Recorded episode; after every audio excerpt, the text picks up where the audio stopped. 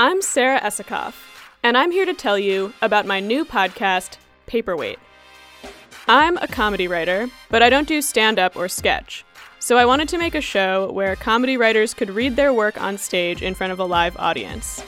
There are three other regular writers on the show my friends Keelan, Paul, and Emily. We've known each other for years, and they're so funny! Each episode, we also invite one of our comedy heroes to be a guest. For the first mini season, we have James Folta, who created a full length New Yorker parody called The Newer Yorker. We have Maeve Higgins, the host of the podcast Maeve in America.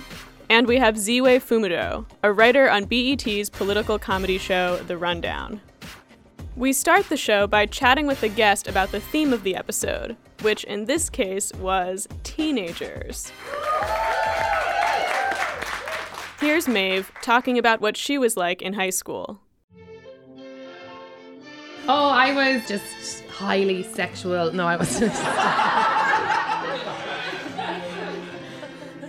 I was like the same as I am now, but I wasn't comfortable with that. You know, in that um, Men in Black, when like the guy gets like he inhabits another body or something, he's just like he's like hello, like and his skin is all like bubbling and stuff. Uh, I was like that creature. then we get to the writing, which is also based on the theme.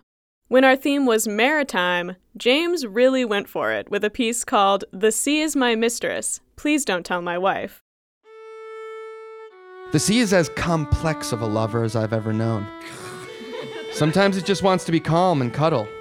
Sometimes it's content to watch me dance seductively in the sand. Sometimes it wants to be rough, full of lusty white foam. If things get out of hand, we do have a safe word. It's me calling the Coast Guard. No matter what the theme is, we guarantee you'll learn something. For our episode about cults, Ziwe told us all about the cult of the Real Housewives, including their side hustles. Consider Kameron Westcott of Real Housewives of Dallas's pet food line, Sparkle Dog Food. It's pink. That's the entire bit. Here is a real life review of it on Amazon.com, and you can look this up after. One out of 10 stars. Wish I could give this zero stars. If you love your pet, don't buy this. Don't do it. My vet told me I've been poisoning my dogs. My dog was dehydrated, vomiting, and very weak and not herself. My white dog is now stained pink on her backside. My poor little Stasi had explosive diarrhea and sparkles were left all over my white floor. This should be banned. Sometimes, after a harrowing account like that, we like to lighten the mood with a game, like this Choose Your Own Adventure. It's the 90s. Can you get Joey to ask you to prom before he comes out to you? Sigh, just another day as an unpopular teenage girl in the 90s. You lie on your stomach on your totally rad canopy bed, face in hands, staring at your corded telephone, hoping Joey will call. Who's Joey? Um, only your best friend, who just happens to be your biggest crush. He's sweet, tall, wears tight shirts like Ricky Martin. and you both saw AV to the opening night at the town drive in.